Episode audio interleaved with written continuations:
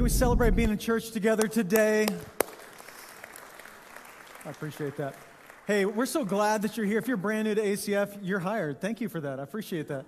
If you're new to ACF, we're so glad that you're with us today. Uh, it's been a little gloomy. We got a little sunshine kind of poking out in Alaska, so that's really great as well. Uh, but summer is just moving forward, and we're actually excited about what's coming here in a couple months, even into this fall for ACF Church. Uh, God's going to, I, think, do some incredible things in our community. We are kind of positioning our ministries really to be reaching our city in some new ways this fall. And, and, and the big vision is, is really this that uh, we would just help people who are close to us but far from God get a little closer to God this fall. And so I want you to just be praying for your friends. Uh, if, if, you haven't been, uh, you should start, by the way. If you haven't been praying for your friends, this is a great chance to kind of think ahead, but you got two months.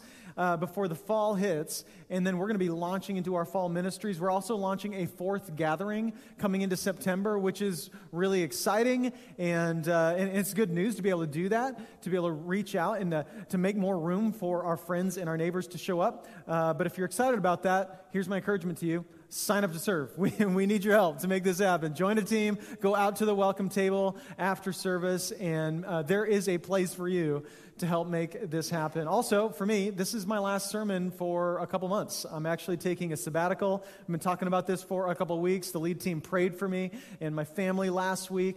And uh, again, if you're, if you're new to ACF and you're like, what is that all about? Nothing negative is going on. It seems like when pastors take sabbaticals, people are always like, oh, he's burning out.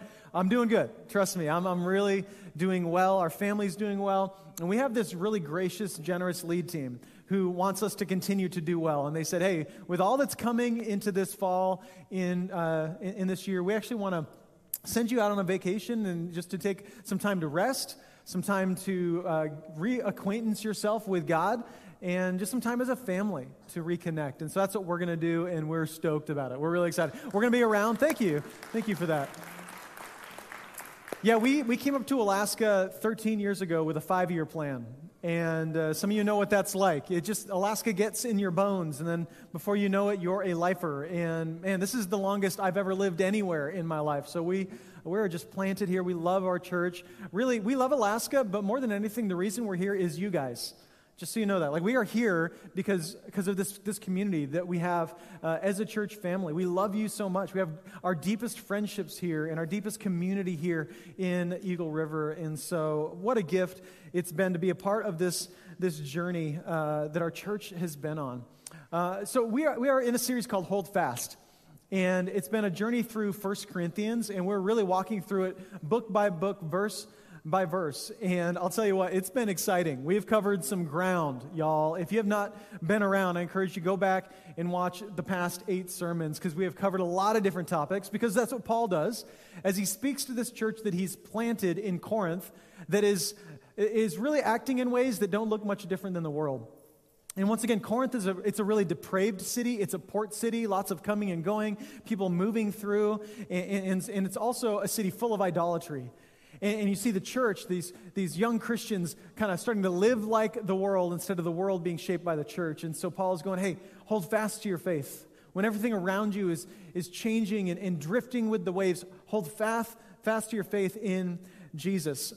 Um, before I get into the text here today, I, I want to start you with, with this. I don't know if this is a warning or just a caveat or whatever, but um, I think the message today, it's ironic that, that what I'm talking about here today, God goes before us and plans for us. And as I was preparing my message this week, I'm like, there are high odds of you misunderstanding me. Um, as I speak, I just want to start off with that. There's going to be a temptation to misunderstand what I'm saying, but I, I promise you it's going to come together in the end. And so don't leave early, okay? So none of the like, I'm getting some coffee, you know, but you're piecing out to your car. Don't do that.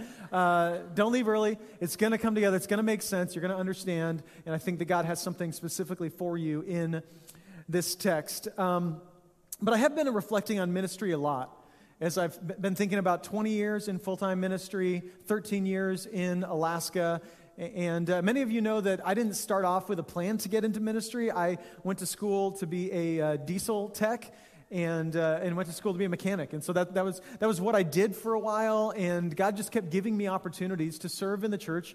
And I just kept saying yes. And it turned into this thing that I've done for a long time. I'm just curious in the room, anybody here ever led a Bible study before? Is anybody in the church, a small group or anything? Okay, so a bunch of you. How about this? Um, just so I kind of understand who I'm working with. Who here has ever felt a desire or a call from God that maybe someday you would be in full time ministry? Anybody in the room? Okay, a few hands in the room. You know, it's, it's like I said, it's a thing that I never thought I'd be doing. Um, I remember when I first got into full time ministry, I, I, was even kind of like, uh, is this something somebody does long term? Like, do, do, people do this for a living? And, you know, I remember the first time that I actually got a paycheck from the church and it felt wrong. I was like, is this, is this okay? And I like, got a pay, and then I gave like a bunch of it back to the church because I'm like, okay, so it comes from the church, then I tithe back to the church, and that felt weird. And it's just this strange thing that I was working through. And, and some of you are like, what is it like to be in vocational ministry? What's it like to be in full time ministry? Because um, some of you are like, well, I'd love to be in ministry, but I have to get a real job, Brian. So, uh, you know, and I get that. You're like, what does he even do? Does he just like preach on Sunday, then pray the rest of the week, you know, and uh, worship Jesus and sing? Like, what does he do for a living? And what is ministry actually like? Here's what it's like. I wrote this down. Take your church, your job, your friends, your family, your calling, your hobbies, your sin, your successes, your paycheck, your failures, your boss, your employees, your spiritual doubts, your 401k, put it all in a washing machine, turn it on spin cycle, jump in, and that's what ministry's like. It's all of those things. Take everything in your life and just mix it all together. That's what it is like to be in full time ministry. Because for you, if you work in a different career, if you are a me- mechanic, and you maybe hate your job right now, or your you know, coworkers are driving you nuts, and you're like, man, I don't want to be there. You've got your small group, right? You've got your church family over here, and you've got these two separate worlds for us in full time ministry. It's all mixed together. You know, my best friends are my coworkers, and, and, and some are employees, and, and then trying to figure out how to have best friends in the church and also be a pastor and a spiritual mentor. It is, it's just weird, y'all. It is just a weird thing to be in ministry. And I was thinking, even reflecting on the past uh, years in Alaska at ACF. When, when we moved up here, ACF was a church of about 30 people, and this was 2009 and uh, came up to lead worship and i started the youth ministry at acf and have just watched things grow and change over the years but um, it, it, just it, there's been strange things that have happened over the years when i first got here there was this lady that she just like hated me hated me, right? Because I was, I was changing some things. And, and so every single day I would come into my office in the morning and the little red light would be flashing on my phone that you have a voicemail. And this lady would literally read curses over me. Like she, she found some kind of like the book of curses. I don't know if that exists or something. You know, you probably look it up online. But she, she would every single day, so I'd have like curses and coffee uh, every single day to start my day. And we just kind of laugh at this lady who would just read curses over my life. And so sometimes there are challenges with people, right? And then sometimes God does incredible things that you could have never planned. A couple months ago, a guy left church, and on his way out, here's what he said. He goes, he goes, You know, I came to church today and I had a plan to hurt myself this evening. But I heard the gospel and now I have hope for tomorrow. And he just walked out the door. And those are the things that make you go, okay, it's worth it. Like, like it's all worth like anything that's been difficult, it's worth it. There's been strange stuff that's happened, like really weird stuff over the years. Uh, I remember there was a guy, this was on a Wednesday before our Wednesday night service. This guy came to church and uh, just showed up early, a couple hours early, and asked one of our cleaning crew, like, hey, can I just sit in the auditorium? And he was like, sure. You just want to be with Jesus or what? So he's like sitting here. And then the cleaning guy comes over and he's like, hey, how you doing? Just checking on the guy. And he's like, well, uh, the cops are looking for me. Um, so I just thought I'd try, try to find Jesus, you know? So he just shows up to the church He's, he's actually a convict. The police, they looked him up online and they're like, oh, yes, they're looking for him right now.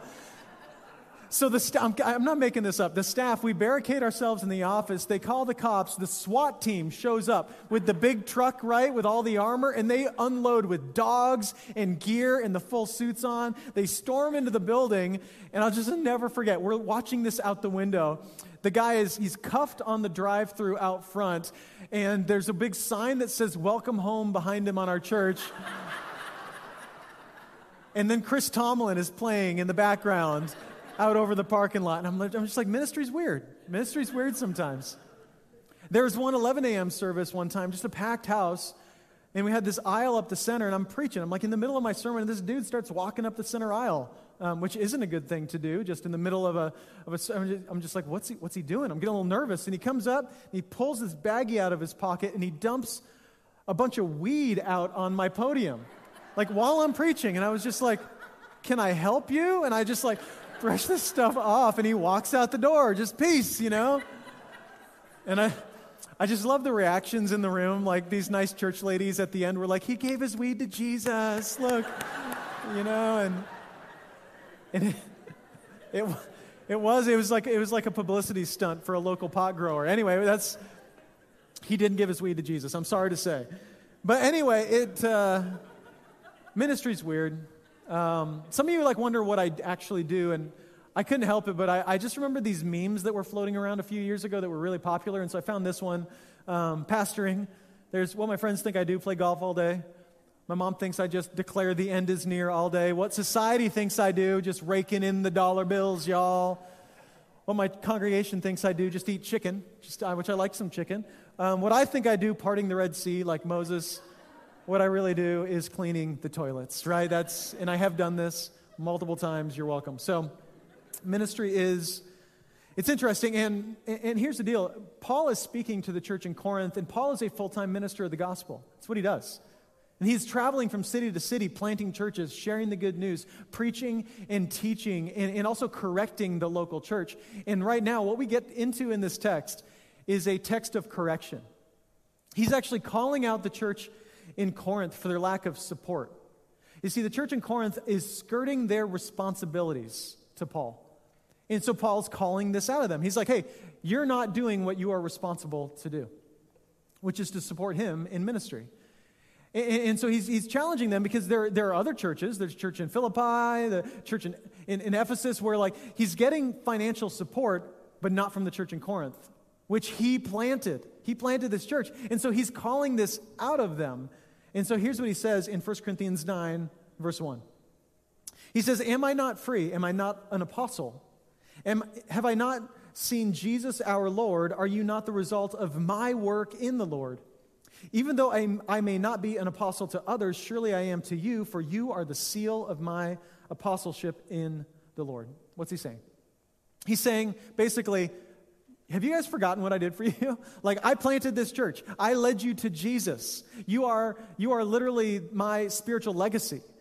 And Paul he worked for like 18 months to plant this church. So they know him well. And he is their pastor. And he's like, hey, have you forgotten like what, what part I've had to play in your journey? But the thing is, they have. They, they've lost respect for Paul. They're not honoring Paul for what he's done to invest in their lives. And, and his first point is this, and if you have a pen, I encourage you, write this down. We are all a product of someone else's faithfulness. All of us. You would not be here today if it wasn't for someone else. Some of you are like, I kind of wish I wasn't here today. And that's fine. That's fine. But, but you are the product of somebody else's faithfulness. Do you remember who led you to Jesus if you're a Christian? Maybe somebody invited you to church today and you're not so sure what you think about church. You don't know what you think about me, and that's fine. But whoever invited you here today, know this they did it because they love you. They want something for you, they want you to understand God's deep affection for you. But maybe have we, have we forgotten that people have invested in our lives?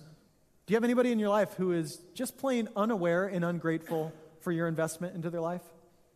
I mean, nobody likes this, right?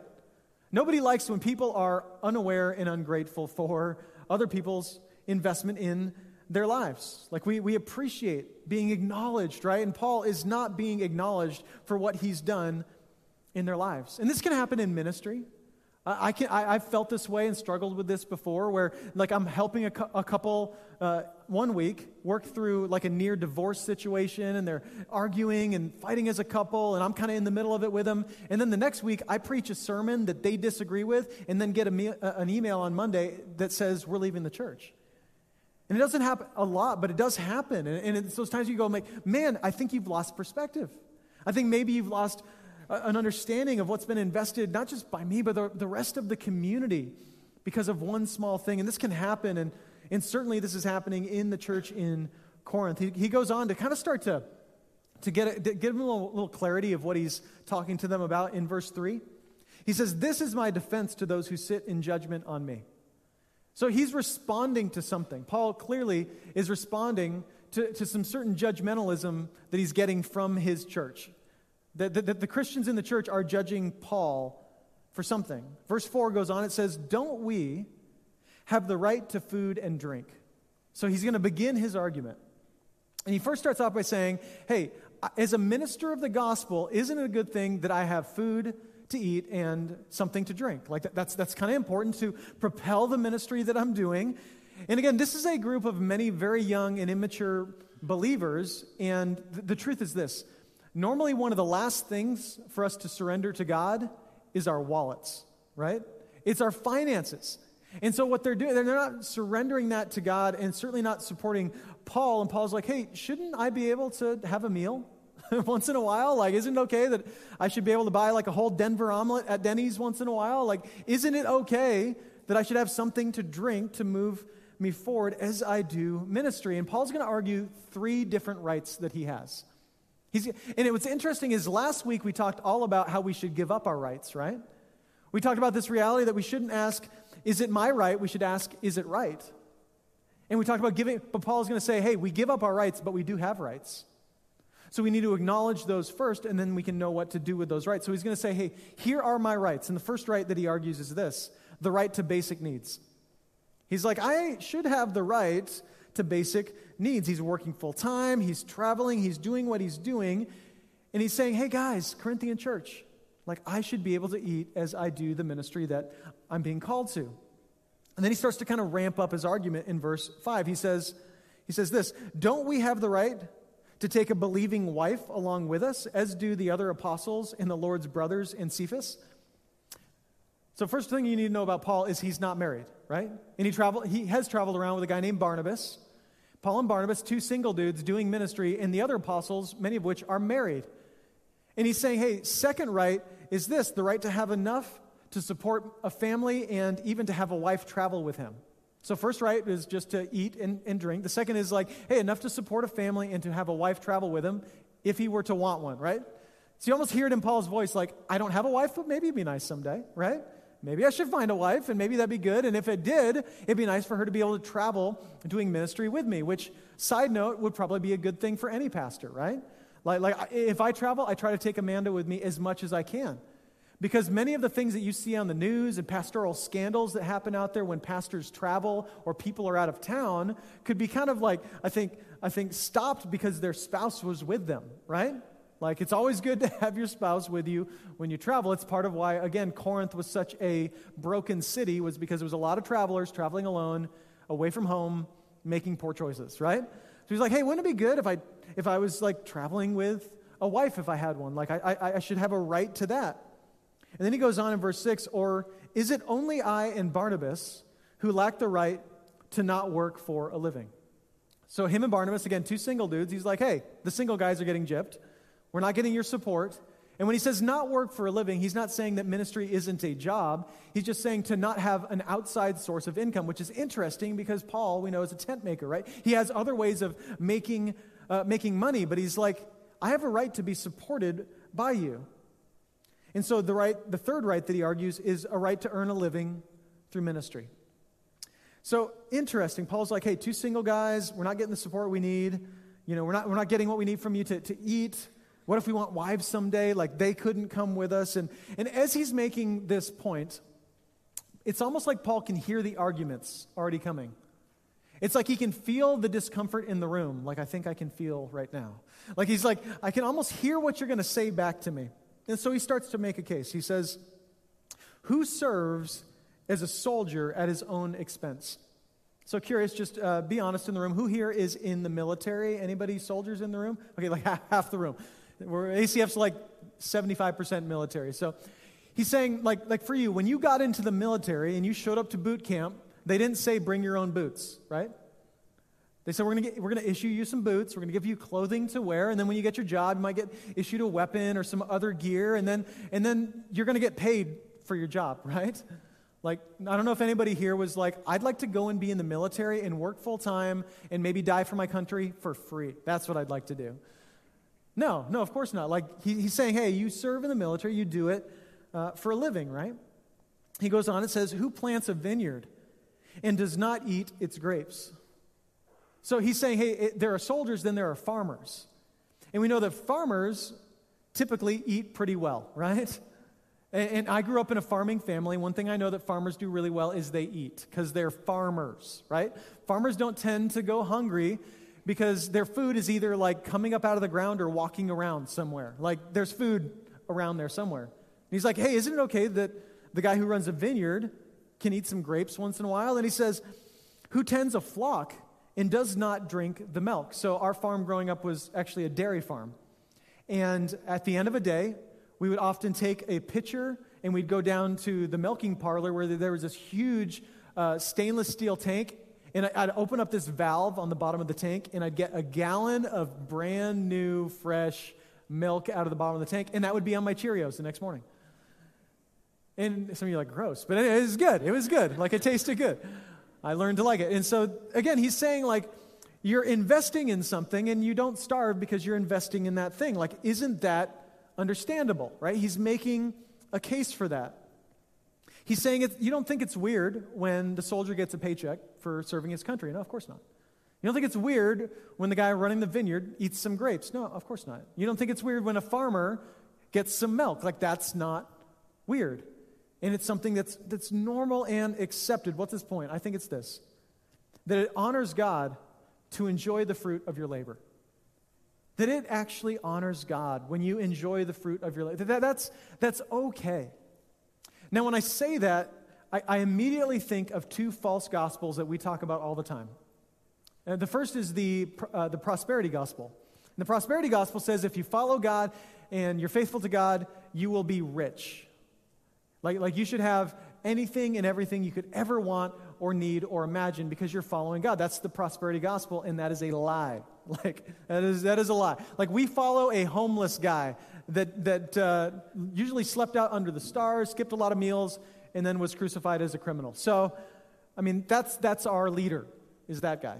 So, I promise you that following God can lead you to crucifixion and can lead you to sacrifice and lead you to living on very, very little. But there's also a version of this uh, that isn't as much talked about, and it's the poverty gospel. And the poverty gospel says that if you follow God and you're faithful, faithful to his call in your life, you will be poor. Because Jesus was poor, right? Like you will live on absolutely nothing. And some of you, you don't even know it, but you've bought into this because um, you feel bad for what you have sometimes.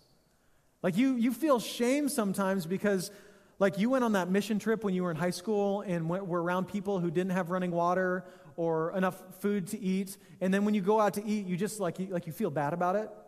Like you can't even enjoy a little Wendy's, you know, chicken sandwich because because when you eat it, you're like, oh, somebody's starving somewhere, and I should be giving this away, right? Just you know that that again is a false gospel, a poverty gospel. Like God provides in in abundance for, for one, and then in another person, He might call you to live in, in more of an impoverished state based on the call in your life. Either one can be obedience to God. I have friends who literally feel shame every time uh, they take a vacation because it costs money, and they're like, shouldn't it go to feed people? And again, I think we can honor God by enjoying the fruit of our labor when we've been faithful to Him financially. Like when we've been faithful to Him financially, you don't have to worry about it. Like you're doing what God is asking you to do, and then you can do what God wants you to do also with the rest of it. It's all God's anyway, right? Now, th- this is interesting because it makes you kind of start, as Paul's talking about some, as somebody in ministry, like, it makes you think, well, well, how does this affect people in ministry? And the question I have as I'm, as I'm reading this is like, well, how much should somebody in ministry make? Which here's what I've learned is that um, almost every Christian has an opinion about how much a pastor should make for a living. This is interesting.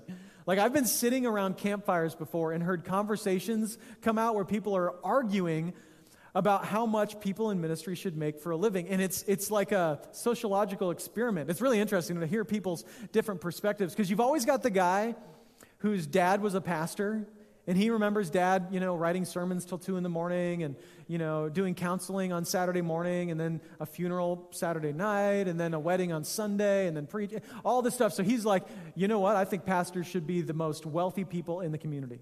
Like, pay them well. And then you've got somebody over here who's like, yeah, I don't know. Maybe they're a little de churched. Maybe they've seen uh, churches uh, make some bad financial decisions. Maybe they had a pastor who ran off with a bunch of money at some point. So they're like, I think uh, keep them poor, keep them humble, right? Just keep them, keep them. Like, don't give them too much of that temptation, right? Like, just protect the pastor by making sure he can't pay the bills, right? So that, and then you've got somebody in the middle who's like, well, how much should you pay a pastor? Uh, just as long as it's less than what I make. That's, that's just a dollar less than my paycheck. That's, you guys aren't laughing a whole lot. But this is a conversation that really, ha- I'm not making this stuff up. This is conversations that I have I've heard, and it's interesting, people don't have these same arguments about any other industry. In the ch- like, I never hear a bunch of Christians sitting around going, How much should dental hygienists make? And they all have opinions about it because they assume that they're factors that they don't understand. It's an industry they're not aware of. Like, I don't know, like maybe this or that. But it's interesting. We do have strong opinions when it comes to people in ministry. He goes on in verse 8, he says, Do I say this merely on human authority? Doesn't the law say the same thing? For it is written in the law of Moses, Do not muzzle an ox while it is treading out the grain. In other words, Paul's like, Hey, doesn't the law say we don't restrict an ox's ability to eat when it's producing something to feed us? Like, like we, don't, we, we actually don't want to restrict it. We actually want to, to make sure it's fed well because it's, it's feeding us, right? We want to feed the thing that's feeding us. So we want to make sure it's fed well and care for the animal and make sure it's really well cared for. And this is, a, this is something I learned spending the summers on the farm growing up. Um, there's, there's one rule that you do not break, and that I, I was taught very young not to break on the farm with my grandfather. And the rule is this that, the, that you don't eat until the animals eat. That was the rule. And if you wanted to tick off my grandfather, he would wake up at 6 a, 6 a.m., come out to the kitchen, and I'd be sitting there eating a jelly donut before the animals had been fed, I mean, he would knock that thing out of my hand and be like, You will feed the animals because they can't feed themselves. You are responsible for them. Again, this is Paul is getting at this idea of responsibility. He's getting at this idea that, that, that it's, it's, it's okay to have responsibilities. In fact, it's good to have responsibilities. And what's interesting is that when we think of responsibilities, what we think is, I want less of them, right? Like, did, did anybody wake up here this morning and go, I wish I had more responsibilities in my life? But what's interesting is that most of us in the room today would say, I wish people in my life were more responsible, wouldn't we? Like, does anybody here wish their boss was a little less responsible at paying your paycheck? Like, once in a while they remembered, and other times they're like, oh, I don't know. Whoops. You know, like, like, does any parent wish their kids were a little less responsible, right? Does any child wish, wish their parents were less responsible, right? Of course not. And yet we tend to think that responsibilities are a negative thing. Paul is saying, no, no, no. You have responsibilities, church. And those responsibility actually lead to flourishing in your life. That they lead to the peace that you're looking for in your life. That peace and freedom does not come from skirting your responsibilities. It comes from living your responsibilities out faithfully as God calls you to those things. And he's saying, hey, hey, church, you have responsibilities. You need to own them. You need to do these things. And one of the things I also learned uh, when I was working as a mechanic, I actually worked for my father in law for a little while. He owned a diesel repair shop in Cheyenne, Wyoming. And one of the things the shop had was a 24 hour service truck. So anytime you could call the shop at 3 a.m. if you had a flat tire. And, and then every night, the phone would be forwarded to one of the uh, mechanics and so, if you were on that night at 2 a.m., you might get a phone call to be called out of bed to go change a tire somewhere out on I 80 in the middle of the wintertime. It's interesting, we actually were fighting over being on call when we worked at the shop. All the employees were like, No, I want to be on call. I want to be on call because when you are on call, you got paid really well. Like, like you got the call out fee, which was like a couple hundred bucks. You got half of the labor fee. You got like a percentage of the parts. Like when you got called out, it could be to change a light bulb on a truck at the port of entry. You were going to make like three or four hundred bucks. It was really good. So we're fighting over it. Well, Cliff, my father in law, he's sitting at breakfast one day with another local shop owner. He's telling me about this. And the other local shop owner has a 24 hour service truck. And he asks Cliff, he says, Hey, Cliff, how do you get your guys to get out of bed in the morning? Like, how do you get them to show up in the middle of the night to go on these service calls? And Cliff's like, I pay him this, I pay him this, I pay him that. And the guy literally spits out his coffee and says, What? I would never pay that to my guys. And Cliff's like, That's probably why they won't get out of bed, you know? Here's the deal. Here's the, the point. And I, I think this is just a general life lesson is that you are always best served by being generous toward those who serve you. You are always best served by being generous to those who serve you. You can test this out today. Here's a way to test it. When you leave here, if you go out to lunch, you go to a restaurant, you sit down at the table. When the waitress comes up to take your order, I want you to put a $50 bill on the table. And I want you to tell that waitress, hey, that's your tip at the end, as long as everything goes well. Right? Question How would your service be at dinner? Amazing, right? Like your water would never get below this, like an inch from the top of the glass. She'd be coming up and giving you like extra handfuls of French fries or whatever and bringing you side. How are you doing, ma'am? How are you doing, sir? Are you doing well today? So fine. It's a great day. Like you would get the best service. Why? Because you're always served best by serving those who serve you. You're always served best by being generous to those who serve you.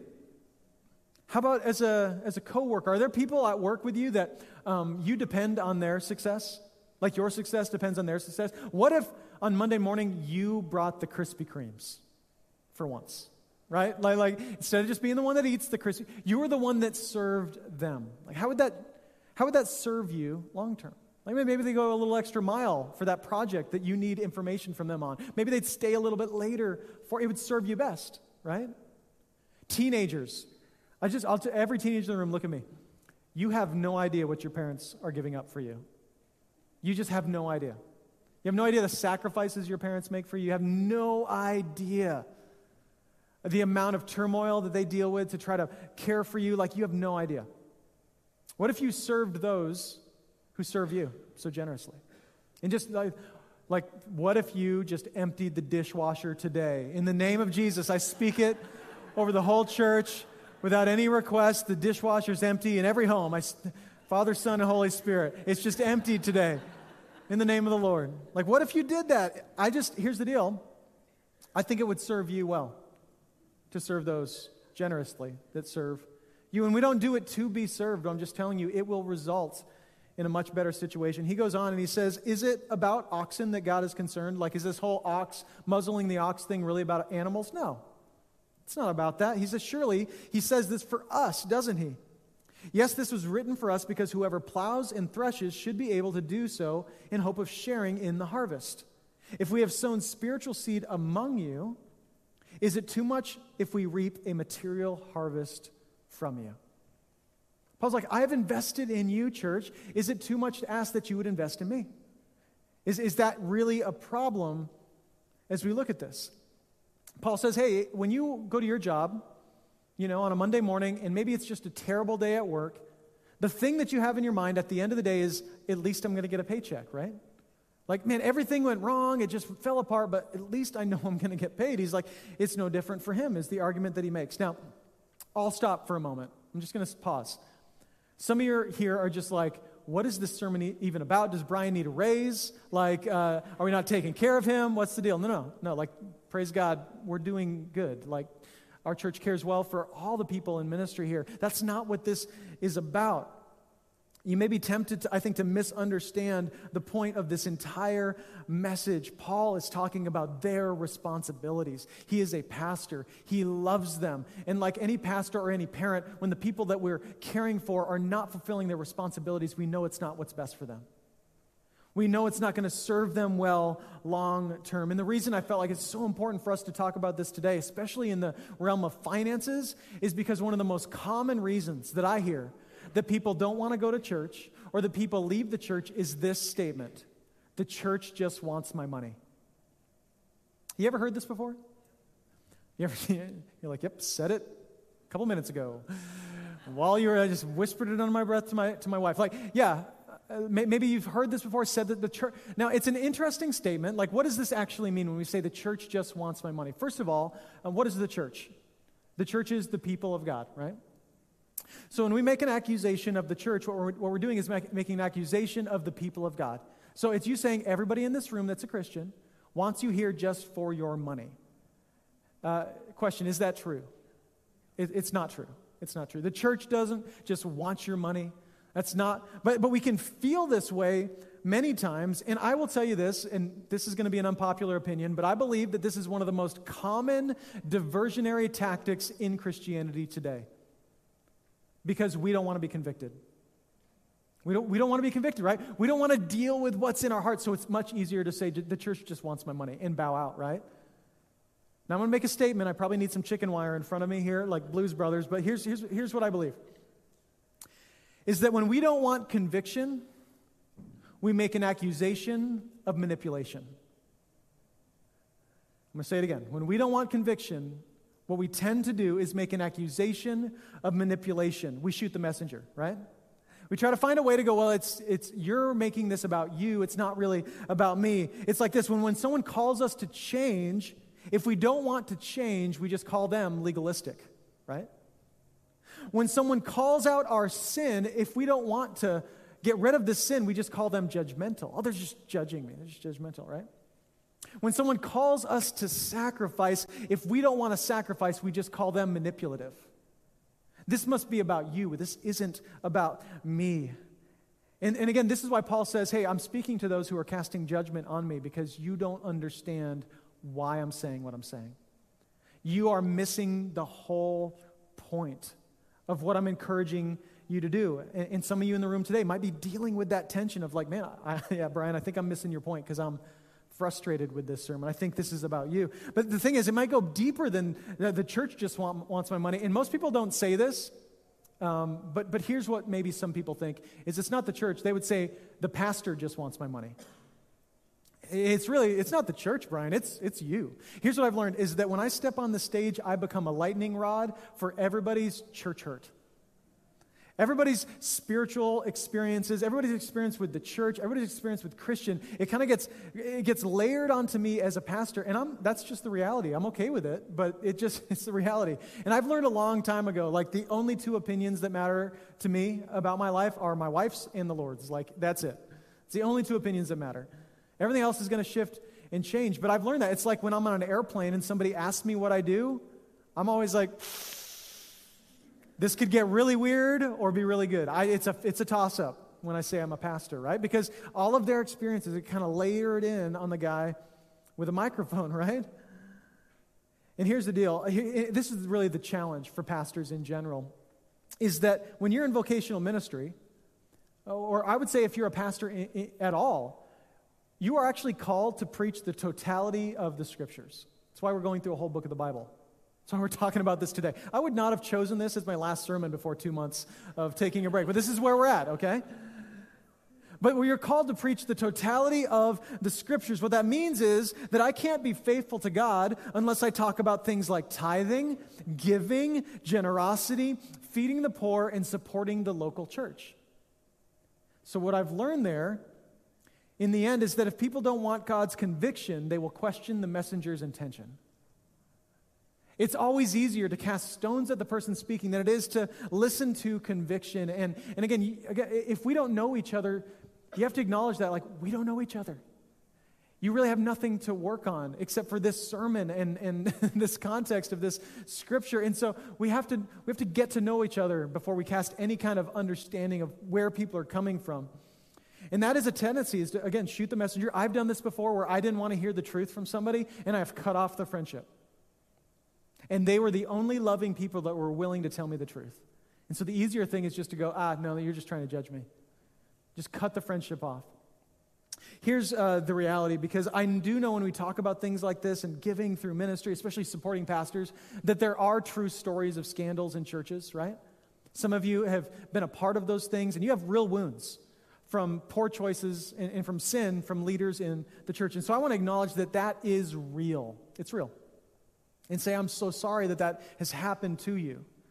But here's what you need to know is that those things are not the rule, they are the exception to the rule. Do you know that right now in the United States there are about 400,000 churches? 400,000. And in each of those churches is probably at least one, if not many, pastors and church leaders that serve faithfully every single day, and you will never hear about them on the news. You will never hear their story. Honestly, that's, that's my goal, is to live a life and serve in ministry and just disappear. Like, I never want a story worthy of the news, amen? like, let's never have that. And here's the thing, like, but that's what we hear about. Oh, yeah, churches just steal money. And so this pastor over here bought a jet he didn't need, and this guy over here, you know, stole some money. And so we just say, well, then churches are untrustworthy. 400,000 churches, pastors, leaders, serving faithfully every day. I'll tell you this I don't think Discovery Plus is working on a new special to come out here in September about faithful pastors serving in ministry in the United States. I don't think they're working on it. Why? Because that doesn't sell. That's a story nobody wants to read. That's, that's a boring story. Sign me up for boring, by the way. Let's sign AC up for boring. But, but you need to know that like that stuff does exist, but it is the exception to the rule. So maybe you think, man, the church just wants my money, God, or the, the pastor just wants my money. But I think the deeper thing sometimes we feel is that God just wants my money. Like deeper, we, we go, I think God just wants something from me. Here's the, you need to know this, is that salvation is the moment that you realize that God wants nothing from you and gives you everything simply by his good grace. Salvation is the moment that you try to bring things to God as if you can bring something to God that He can't bring to Himself. Like, right? As if our, our, our measly gifts that we give to God, if, as if God's impressed by that. As if He can't create anything at any moment for Himself to bring glory to Himself. We, we bring nothing to the table. That is the gospel, you guys. The gospel is that moment that you realize that, like, everything you've tried to bring to the table, like, it's all just trash and that's what Paul says, like, I consider everything I bring to the table just trash in, in, comparison to the goodness and the glory of God and everything that he gives me. Like, it's, it's worthless, and yet God says, hey, bring it faithfully, not to earn my love, but because of my deep and gracious love for you. Like that, when, when you finally get that and you're like, okay, I can just receive freely from God, that is that moment of salvation. You see, God doesn't want your money, He just wants your heart, friends. He really does. And here's the thing uh, have you ever heard the phrase that the way to a man's heart is through his what? Stomach. That's not true. It's not biblical, by the way. Like, although I do love some good food. But the way to a man's heart is not through his stomach. Jesus teaches that the way to a man's heart is through his wallet. That's what he teaches. He says this, Matthew 6 21, for where your treasure is, there your heart will be also. You see, we tend to think like where my heart goes, there my treasure goes. But that's not what he says. He says, where your treasure goes, there your heart goes. In other words, put your treasure where you want your heart to be. Right? Like, like how many of you know that like where your finances are, there is your affection and your attention, right? Like some of you are checking, checking stocks right now in church because you are invested. I know what that's like. Like, I never owned any kind of investments back when I was like, you know, in college. And so I had friends that would check the stock market. I'm like, who cares, man? As soon as I had some investments, I was like all day long scrolling, man, how the stock's doing? You know, what's going on today? Why? Because I was invested. Where your treasure is, there your heart will go also. Paul's, Paul's saying, Jesus is saying, like, the same is true in the church. If you're like, man, why don't I really want to go to church very often? Maybe it's because you're not invested. Maybe it's because you're not pouring yourself in there. Now, who's ready for me to take that sabbatical, right? Like, you can just go on your little break, Brian. That's good. That's good. Get out of my, get out of my business. Okay, let's keep going. 1 Corinthians 9 12. He says, If others have this right of support from you, shouldn't we have it all the more? I think what Paul is saying is that the church in Corinth, they're supporting other ministries and other people in ministry, but not Paul, their local ministry. Not Paul, their, local, their, their pastor that planted that church, that, that is the one that invested in them for 18 months. They're, they're going after these other projects and these other things where, uh, honestly, it's probably like they can be the hero, which is things that we tend to, to fall into. Now, people ask me this sometimes, Brian, what do you think about giving to outside ministries? And I think it's great. Many of you know that we support Compassion International. We sponsor almost a thousand kids here at ACF Church. We love giving to other ministries. But what Paul is saying is not at the expense of the local church. It'd be a little bit like this. It'd be like, let's say your neighbor comes over and they're like, man, I had this bad water leak. I don't know what I'm going to do. I, I got to fix this hole in my ceiling in my kitchen and remodel my kitchen now. I don't know what I'm going to do. And you get to say, hey, man, I'll take care of that for you. Pay for the whole thing. So let's say you help your neighbor remodel their whole kitchen and you come home and your wife's like, hey, do we have any money for groceries? And you're like, no. I just remodeled my neighbor's kitchen. And she's like, You idiot, right? And again, like, this is what it's like is like, we don't want to support the local house of God. We want to go do the, the, the big ministries and become the hero. And again, like, this is Paul saying, hey, not just if others have that right of support from you, shouldn't we as well? He says, all the more. Shouldn't your local church and your local ministry be supported all the more, is what Paul is saying. Now, if you're still with me and you haven't zoned out yet, I need you to focus right now. This is, this is where it all turns around. Right here in this text, Paul pulls a complete 180 on them. Here's what he says But we did not use this right. On the contrary, we put up with anything rather than hinder the gospel of Christ. So here's what he does he makes this whole case. And he says, Shouldn't you support me? You got the soldier, you got the farmer, right? You got all these people that get supported by the things they invested. Don't you have a responsibility to me? And it just sounds like Paul wants a pay raise, and then he goes, But I don't want any of it. Which makes you ask the question then why did we waste our time on this whole sermon? what is the point of any of this? Here's the deal. Remember, this is Pastor Paul. Paul loves his church. Like he, he knows them personally. He is friends with these people. He's been part of their journey. He loves them so much. This is not about Paul's pay raise. This is about their responsibility.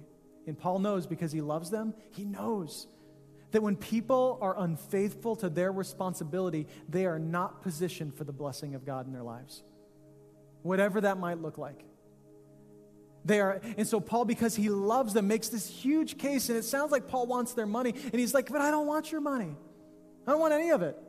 Paul's like, I would never, and he says this, I would never want to be accused of peddling the gospel for financial gain. Never. So I'm just not going to take any of it. That's what he says. Because he goes, I, I love you so much. You need to understand this is God's call to you. And when you're responsible to God's call in your life, you will fulfill your purpose, and that's where peace is found. Listen, men in the room, listen, you will not ever find satisfaction by playing Call of Duty all night long or sleeping with another girl. Like, you're just not going to do it. Women in the room, you will never find satisfaction in enough shiplap in your house. Like, I know you're on Pinterest, but there's not a, enough shiplap on the face of the earth to give you a sense of satisfaction. And the reason is because none of these things are our purpose. But when you fulfill the function that God is calling you to live out in the local church, you will find the peace that your soul desperately wants. I promise you that. So you start to realize in the text oh, Paul isn't about himself, he's about the people. He loves them. So let me be super real with you guys. I love our church. I really do. And I'm standing here today, and I've stood here for 13 years because I love you. I really do. I love our church. And over the, I'll be super just transparent. Over the course of my time here in ministry at ACF, there have been seasons where I've chosen and our family's chosen not to take a paycheck. Because either budget was tight at the church or whatever, got to pay payroll, and we've gone like, no, no, we should be the first to not, right? And then there's been seasons where I have. And so the idea is we're called to do what we're called to do personally, and you're called to do what you're called to do personally, and then we're both set up and positioned for God's blessing. That's the call. And so I don't say that to build myself up, or oh, I just say it because you need to understand that this comes from love. It comes from love. You see, when someone really believes in Jesus, you can't pay them enough to preach or not enough to stop. They simply must share it.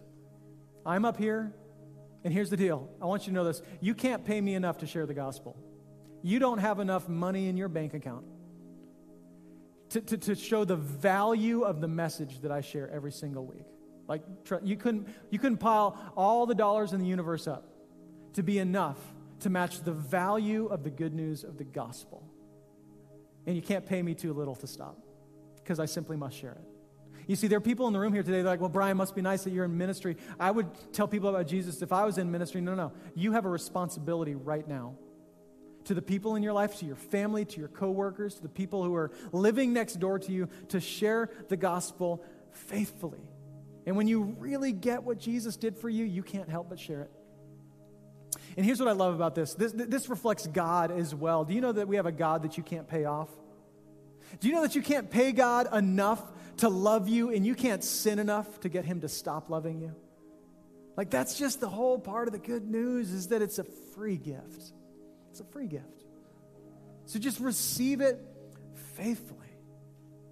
If you want to grab your action card here today, I encourage you to do this. We do this every single week, and you just tear this off the bottom and drop this in one of the baskets on the way out. And all we want to do is text you that we're praying for you. That's it. This is just a simple way for us to, to move forward every single week. Maybe today you need to begin a relationship with Jesus. If that's you, I'd encourage you to take that next step.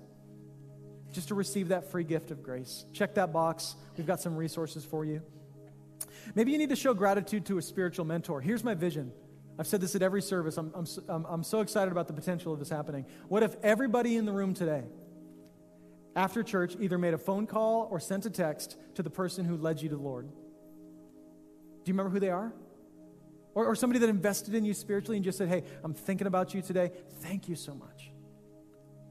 Do you need to take joy in the fruit of your labor? Maybe today you just need to allow yourself to enjoy what God has given you, not feel shame.